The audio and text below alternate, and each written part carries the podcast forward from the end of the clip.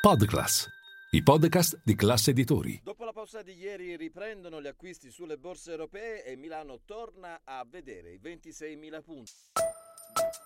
Linea mercati. In anteprima, con la redazione di Class CNBC, le notizie che muovono le borse internazionali.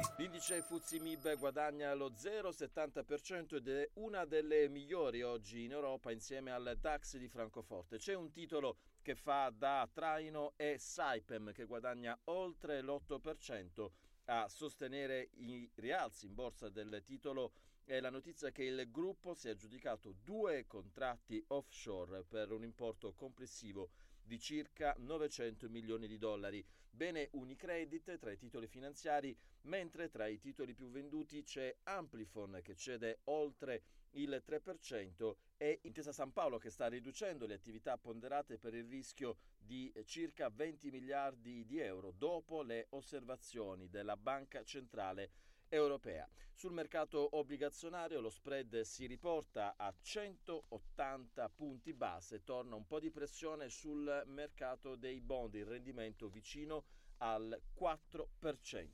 Tra le diverse notizie di giornata, innanzitutto le parole arrivate da Christine Lagarde, numero uno della Banca Centrale Europea, dal World Economic Forum di Davos.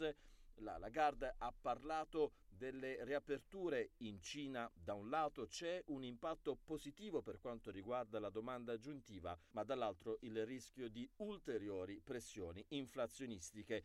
E poi, sempre da Davos, le parole del numero uno del Fondo Monetario Internazionale, Cristalina Georgieva, potremmo rivedere leggermente in rialzo le nostre previsioni sulla crescita globale nel 2023.